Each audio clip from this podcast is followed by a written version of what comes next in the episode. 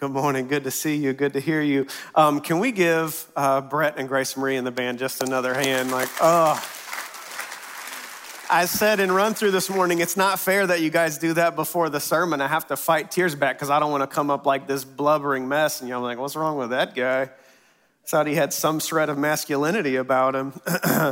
I'm so excited to be here and to talk about gratitude, about growing our gratitude today. And I thought we'd start off just a little bit differently um, for those of you here in the room. Uh, I think it'll work with ten forty-five. You're the sleep-in Christians, so I think this will be all right. You know what I'm saying? My children are there too. Hello, children. They're watching.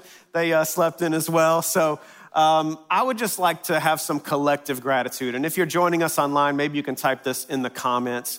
What are you grateful for today? What are you grateful for? Let's just shout it out. Jesus.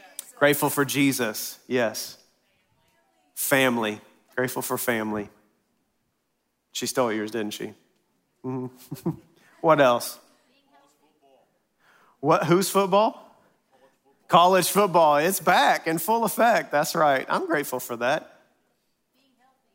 Being healthy. Being healthy. Being healthy. I'm reminded that um, when I'm healthy, I take it for granted. But when I'm sick, what's the one thing a sick person wants?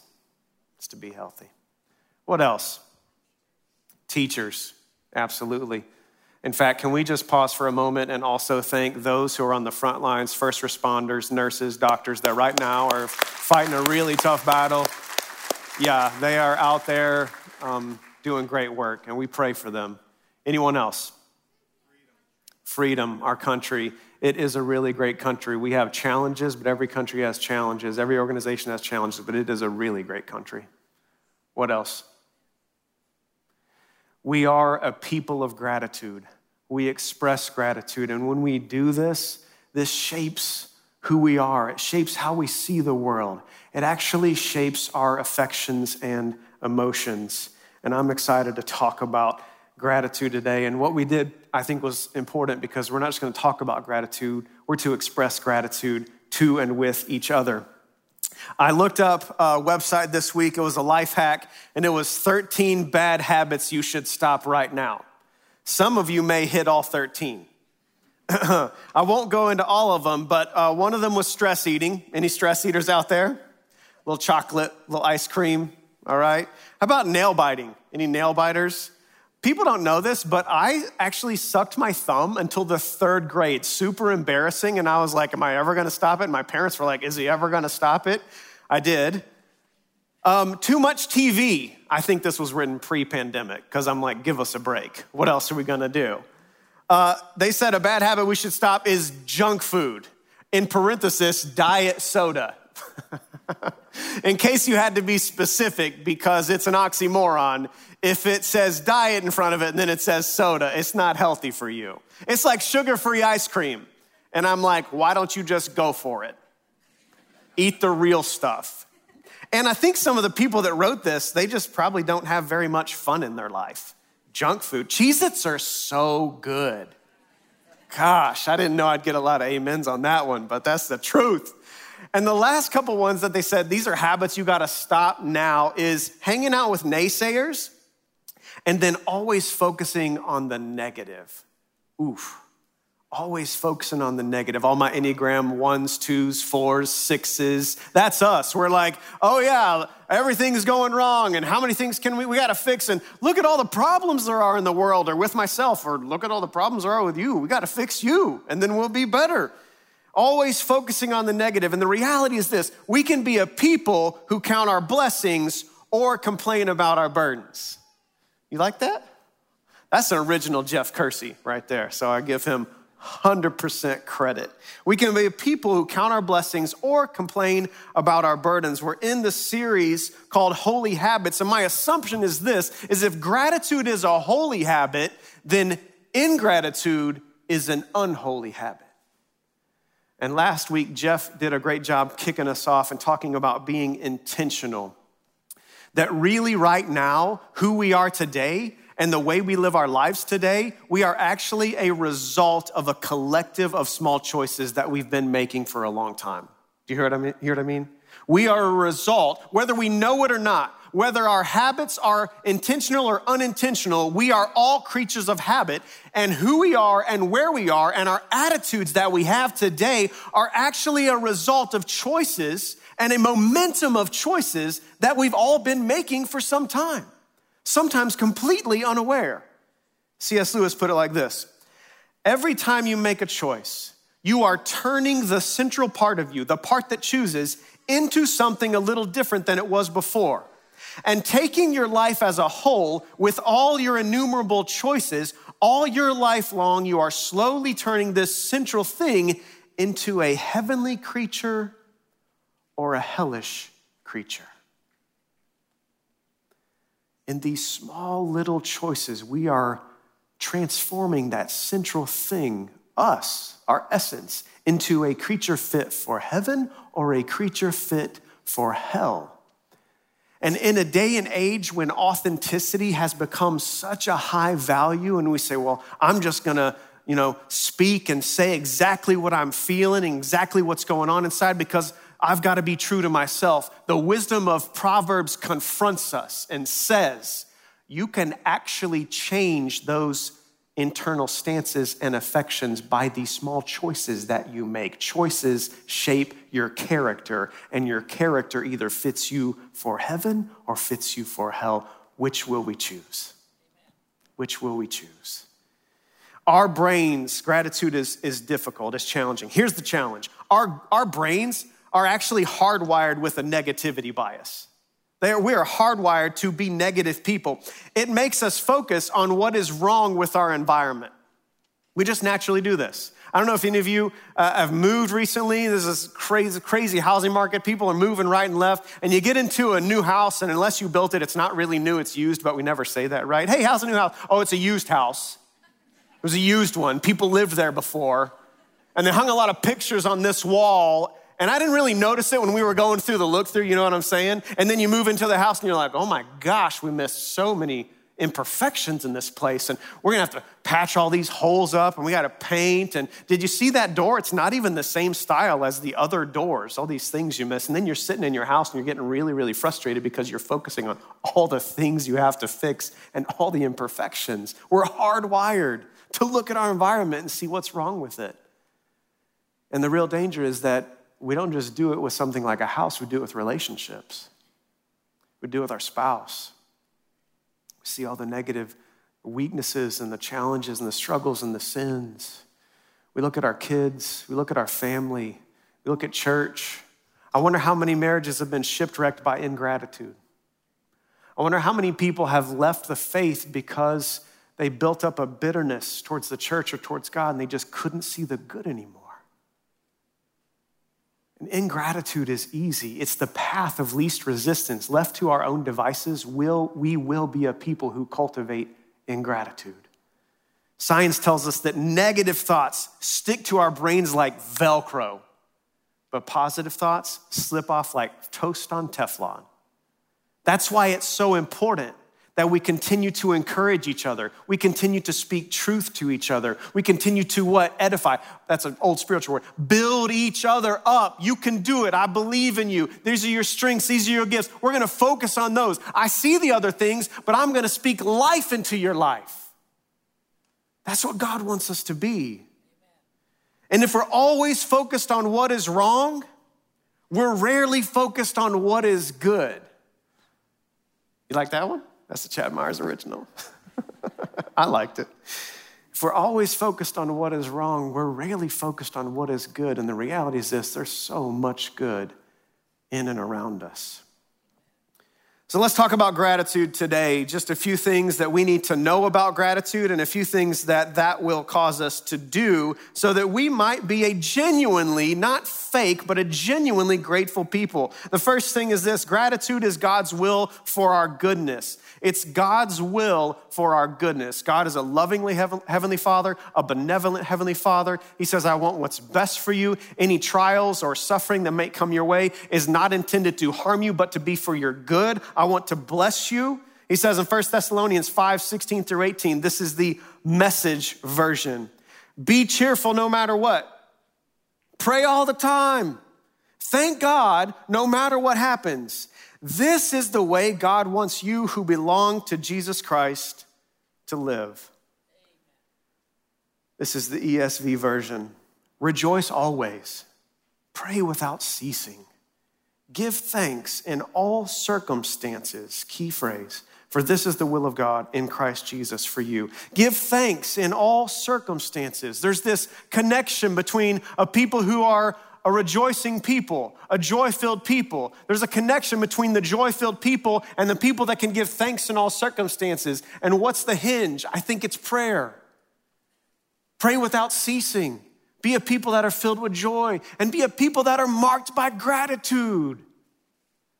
Be a people that know that we can see the negative. We know that we can see the weaknesses. We are not living with blinders on. Christians do not live with blinders on. Let's see the reality for what it is, but let's also find the good. You say, well, it's really hard to find the good. There's so many things going on. My life, you don't even understand my life. Look at my circumstances. Look at my boss. Somebody in the nine o'clock said they were thankful for their job. Nobody in ten forty-five said, I'm thankful for my job.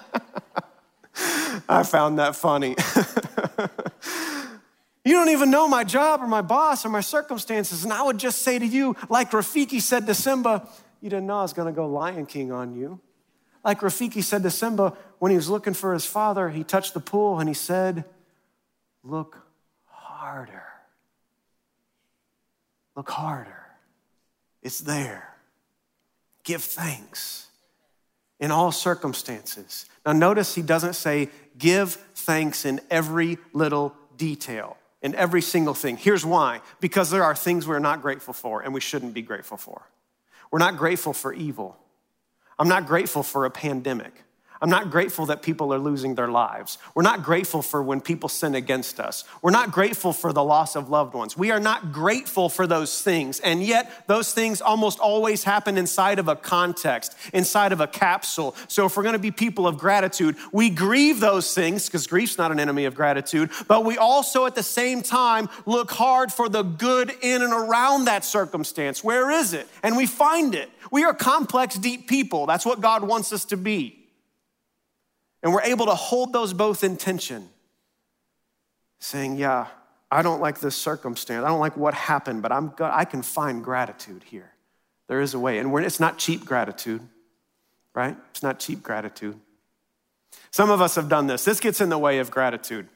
Some of us, and if you're a parent, you're probably guilty of it. I've used this mechanism a time or two. And uh, it, it, it's called the, the worse off scenario move. You know what I mean? Like you gave your kids broccoli and not French fries, and you wouldn't give them that diet soda, and uh, they got they got milk or water or something. They begin to complain, and you want to teach them to be grateful. And so what you do is you say something like this: you know what? You should be really grateful because other people in parts of the world don't even have food like this. Come on, you're guilty. I know you've said it. And the reality is this: I have rarely seen that inspire gratitude. God doesn't want us to be gratitude professors, but gratitude practitioners. That inspires other people to gratitude.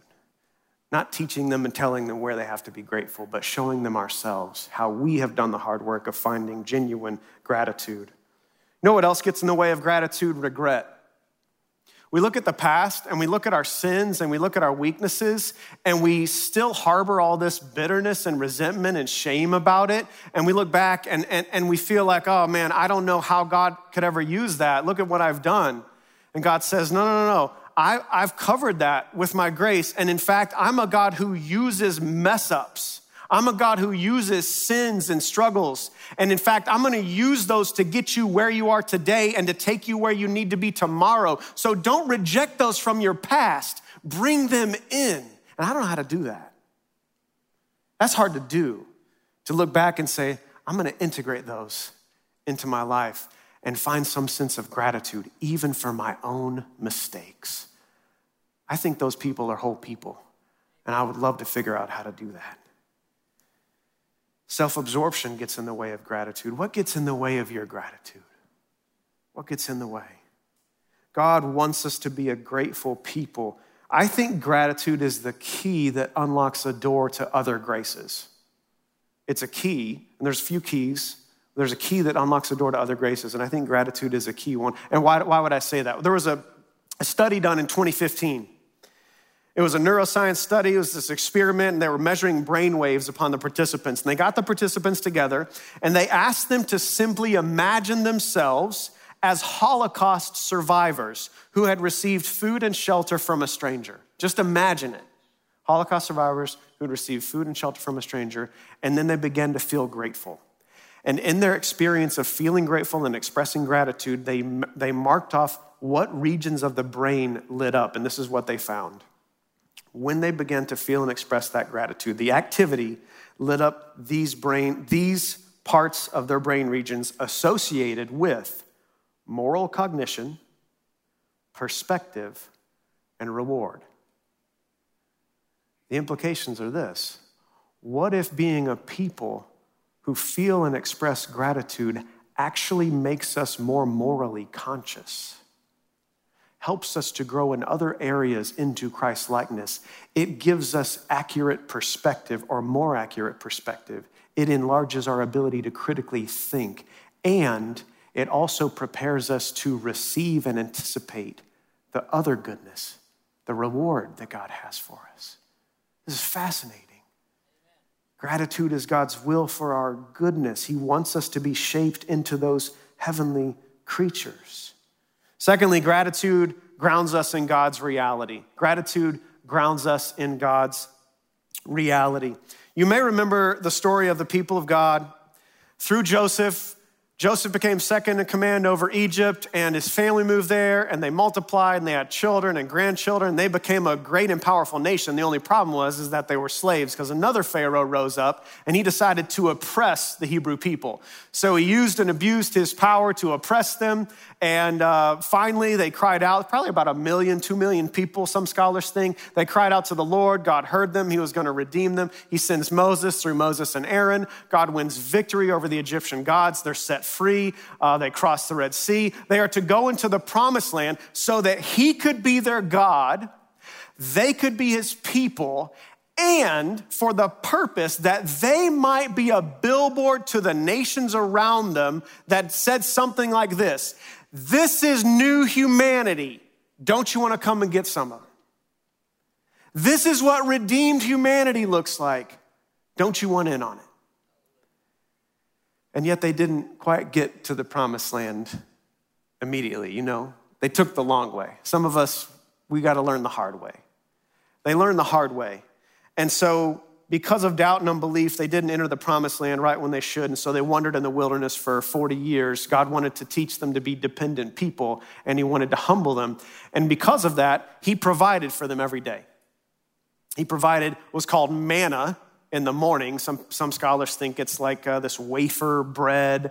Uh, some people have popularly said, oh, it's like Frosted Flakes. Probably not that sweet. Uh, but in the evening, he provided quail. So there's bread and there's bird each morning and each night for them to eat.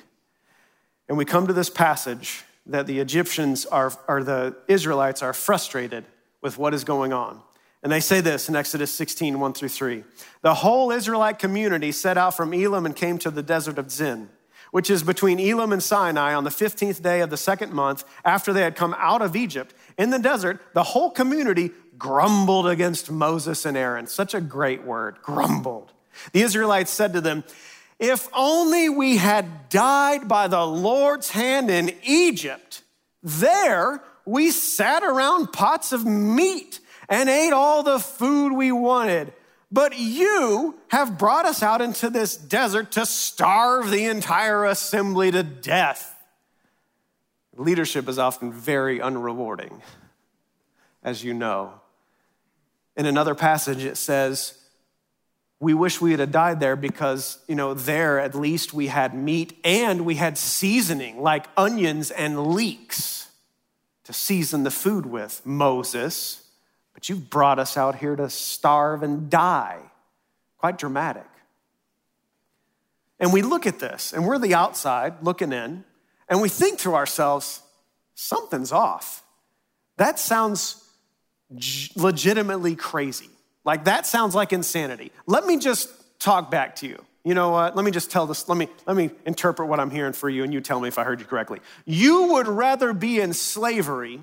You would rather be oppressed by a ruthless and brutal taskmaster, a pagan. You would rather have yourself, your children, and your children's children die, and that's your life, as opposed to being free and to be under God's reign and gracious rule. That's what you would like. And that's what they say. And they complain about the food. For all of you servers out there, you know exactly what that's like. People complaining about the food. Here's the reality. Ingratitude hijacks our perspective. Ingratitude hijacks our perspective of reality. When we begin to let a seed of ingratitude grow, it begins to take root, it begins to get momentum, and then it makes our eyes foggy. And we don't see God for who he is, and we don't see our situation for what it is, and we don't see others for who they are. And we begin to complain, and begin, we build a culture of complaining, and then it builds into this toxicity, and we're so captivated by it. And we begin to say things like, it was way better back there. I wish we would have died. And the reality is, when anyone goes through a major transition like this, I mean, think about this. This is what they had known, and now they're coming into all this unknown and uncertainty. Whenever you go through this in a season of marriage, whenever you go through this in a season of faith, whenever a culture or a country goes through this, it's very destabilizing. So the natural tendency for all of us is to do something like this. Wow, do you remember how good it used to be? And we began to idealize the past. And the challenge with that is this: when we're always pining for the past, we're not finding purpose in the present. And I know that the church has faced some tough times. In the last decade, the culture has radically shifted so fast, more rapidly than we have measured in the history that we know beforehand. The cultural norms and the cultural values and the signaling has shifted so fast. And Judeo-Christian values, it seemed, were at the center of the culture and the center of entertainment. And now it seems like everything is at the fringes, and we were not ready for it. So it's like we got knocked with the uppercut, and we're reeling, and the church is backpedaling, and we're trying to figure out who we are and how do we take God's mission forward. But God's people will find our footing. We will find our footing, and we will once again continue to reach out with hope and grace and truth, but it's a difficult navigation, and the great temptation is to be like, we just gotta go backwards, but the reality is this: we're not going backwards. We've gotta figure out how to go forwards well. We gotta figure out how to adapt now. God's here in the present, and he says, I'm doing new things. I want you to join me. Ingratitude hijacks our perspective. It changes the nature of reality. Gratitude grounds us in God's reality. There was a season in my life. Gratitude doesn't come naturally for me. There was a season in my life where I cultivated a culture of complaining. I began to be very frustrated about some things, frustrated about my situation. I began to get frustrated about work. I began to figure out all the things that needed to be changed. Well, if we would just change this, then it would be easier for me and it would be easier for them. And look, we just got to make these changes. And these, these employees are frustrated. And if we just did this, then it would be easier and better. And why doesn't everybody see this? And I began to build up this culture and this momentum of complaining. And guess what?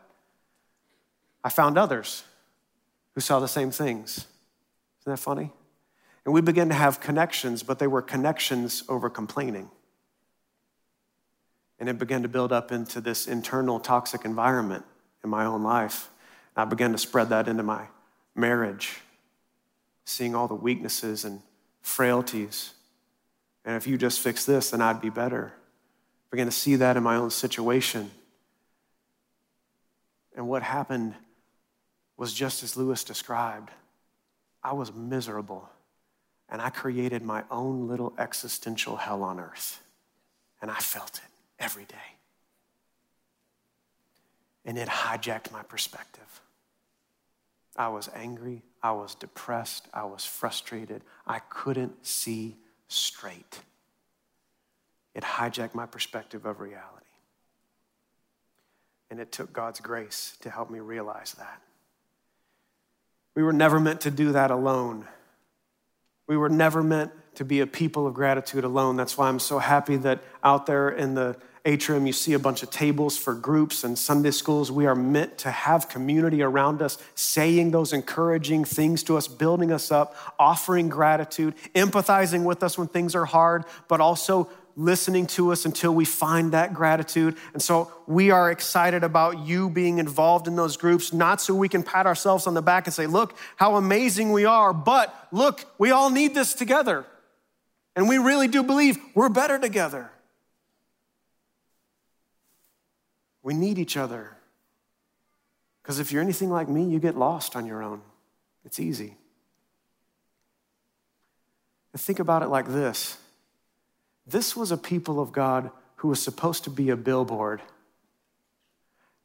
And if you were an outsider and you went to a church service that day with the Israelites and all you heard was them griping about the bread in the morning and the bird in the evening, and do you remember when we had filet with all the seasoning? I wish we would have died. This is a terrible situation. Would you want to be a part of that place? Where would you rather work? In a culture that strategizes together, appreciates each other, sees where we need to change and grow, but expresses gratitude, or in a culture that meets together, just tears each other down and tears everything down? Where would you rather be a part of? The answer is obvious. There is a relational, there is a missional connection to us being the body of Christ and being a grateful people. Mister Rogers, in nineteen ninety-seven, he won an Emmy, and it was the Lifetime Achievement Award. Who doesn't love Mister Rogers? And uh, he was a, this was his acceptance speech. If you haven't looked it up, I do encourage you. It's about three minutes long. And he gets up to accept the Lifetime Achievement Award, and he stands up, and people are, they love him. They're clapping, they're honoring him, they're grateful for him. And do you know what he says? He stands up and he says, I had a lot of help getting here. I had a lot of people help me get to this place, and I'm so grateful for them. Then he says this. Nobody was ready for it. He said, and I bet you had a lot of help getting to where you are too. Why don't we take ten seconds of silence and let's just express our gratitude for those who've helped us along the way. He said, you be silent and express your gratitude. I'll keep the time. And then he marked ten seconds of silence. And people expressed their gratitude. And the camera panned out afterwards. People are sobbing. They're crying. Tears are running down their cheeks. He concludes with a very brief few sentences. And then he says, may God be with you all. And everyone just stands up and says, thank you. Thank you for marking these moments with gratitude. Thank you for reminding us, because we so easily forget that there is goodness all around us. And everyone on the outside looking in said, oh my goodness, I would love to be a part of that moment. And guess what? We as the people of God get to create missional moments like that, that the watching world gets to say, you know what? I'm tired of the toxicity and the verbal violence and the culture. I'm tired of it, and I need something refreshing because it's killing my soul. I've got a little hell on earth, and I don't know what to do with it. And the people of God get to say, come experience the goodness of God and hear about the, our gratitude, and you can be a part of that. It grounds us in God's reality. Finally, gratitude understands the gift. It understands the gift. Now, on his way to Jerusalem, Jesus traveled along the border between Samaria and Galilee. As he was going into a village, ten men who had leprosy met him. They stood at a distance and called out in a loud voice, Jesus, Master, have pity on us. When he saw them, he said, go, show yourselves to the priests. And as they went, they were cleansed. One of them, when he saw he was healed, came back, praising God in a loud voice. He threw himself at Jesus' feet and thanked him, and he was a Samaritan. Jesus asked, were not all ten cleansed? Where are the other nine? Has no one returned to give praise to God except this foreigner? Then he said to him, rise and go. Your faith has made you well. So here's a colony of lepers, and leprosy was a disease that would eat away your skin, and it could get into your nerve endings, and it could actually cause you to lose appendages, fingers, or uh, hands, or maybe toes and feet, and it was very painful. It could cause you to lose uh, parts of your upper lip, and so the colony of lepers had to be uh, excommunicated from the church and excommunicated from their families, and they would walk around, and when they got near people, they'd have to cover their upper lip and shout out, "Unclean, unclean." And can you imagine the suffering that they felt, not just physically, but socially? They were cut off. It was a quarantine for them until they were healed. And Jesus has compassion on them, and he says, in, in, in step with Levitical law, go show yourselves to the priests. And on their way, they get healed and they get cleansed. And one, one comes back. He comes back and he's giving praise to God and giving gratitude to Jesus. He knew this now enables me to go back to church. This enables me to be back as a father and provide for my family. I get to kiss my wife again. I get to hold my kids again. I get to be around people again. And he saw the moment for what it was, and he knew everything that he'd been rescued from. And because of that, he came back with gratitude. Gratitude is a present response to a past movement of grace. And they're everywhere. But Jesus' question is a bit haunting. Where are the other nine? Where indeed? Where are the other nine? We have a famous member of our family. She's the most famous member of the Myers family. It's our Great Dane, Chewbacca. We have a picture of her. Everybody knows Chewbacca. She likes to sit in chairs and in truck chairs and van chairs like she's an adult. She loves uh, a Starbucks pup cup filled with whipped cream. She knows the word Starbucks somehow, and we roll down the window, and she stares the barista down intently until the barista gives her the pup cup. And Chewy, everywhere we go, people are like, "Oh, hey, Chewbacca." I'm like, how do you know, how do you know Chewy? She doesn't even have a social page. How do you know her? Everywhere we go, people know Chewy. And Chewy can get mouthy.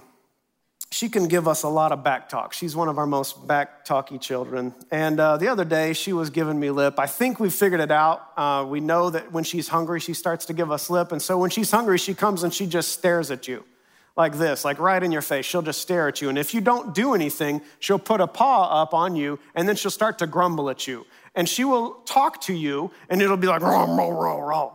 And you'll say, "Whoa, what's the problem, Chewy? What's, what, slow down there a little bit." And then she'll talk to you again, raw, raw, raw, raw. And we've learned to decipher her talk. Okay, she's hungry. So I got up. She was grumbling at me. I got up to give her some food, and I reached down in the bag, filled the cup up, and I put it in the bowl. And Chewy goes over to the bowl, and she takes a bite of food, and she comes back, and she chews it, and she takes another bite of food, and she comes back, and she chews it. And I was across the room in the kitchen, and then she looks at me, and she came over to me, and as she was coming over to me, she was wiggling her tail.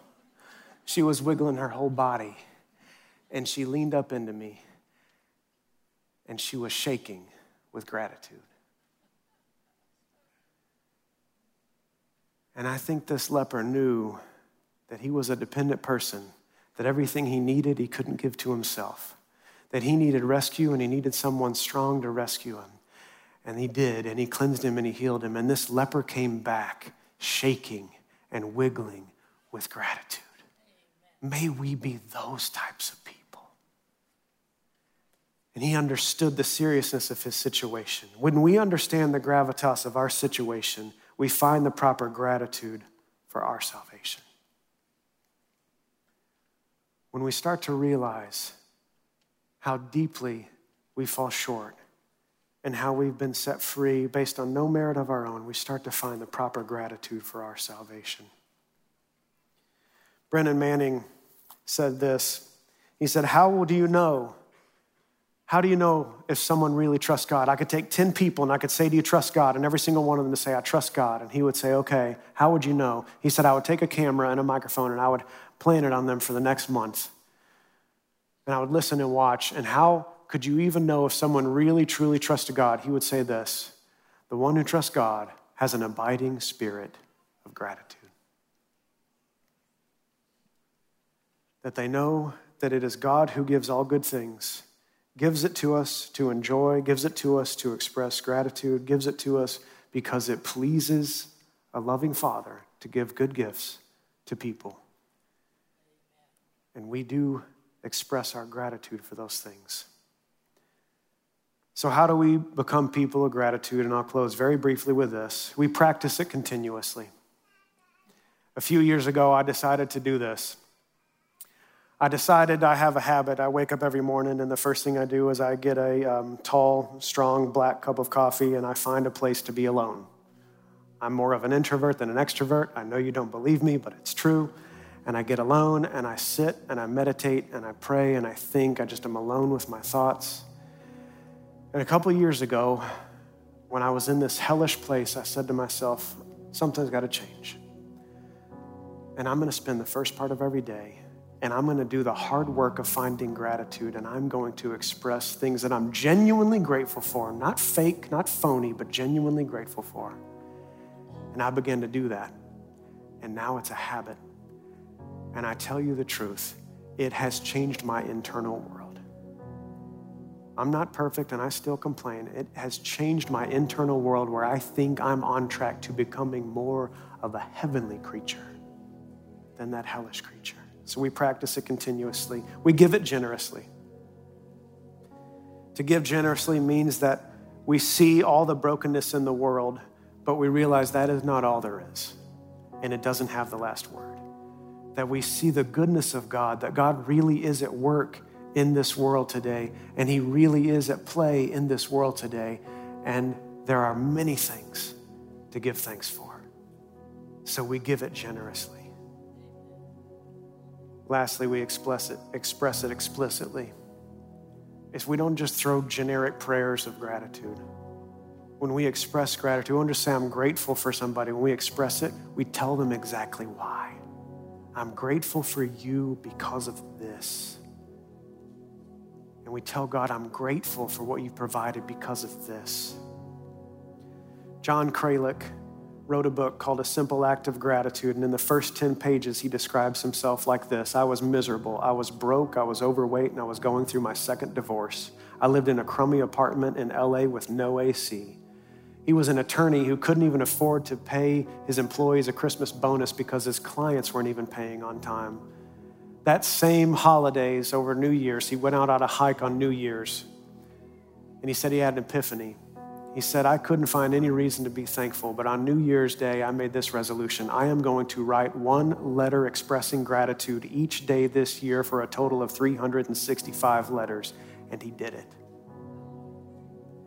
And he said, I will tell you the truth, it changed my life. It didn't necessarily change all the circumstances, but it changed my attitude towards all those circumstances. And to this day, he has written and received two thousand letters of gratitude. May we be a people who maybe today make small choices going forward and build small habits that mark us collectively as a grateful people for God's sake and for this world's sake. Let's pray together. Father, we're overwhelmingly grateful for you. We're humbled, and we're thankful for your love that you give us freely in Christ. We're grateful for our upbringing and where we get to live. We're grateful for food and friends and family. We're grateful for faith because you say it's a gift, so thank you. We're grateful for this church, for the leadership, for the people. Father, some of us, we've created a little culture of hell in our lives, and we need to repent, and we need to turn around, and we need your grace to do it. Some of us feel grateful, but we haven't said it explicitly. Help us do that. Some of us maybe have given up on being grateful because we're just so fatigued and overwhelmed. Renew us and refresh us once again. We pray these things in Christ's name. Amen.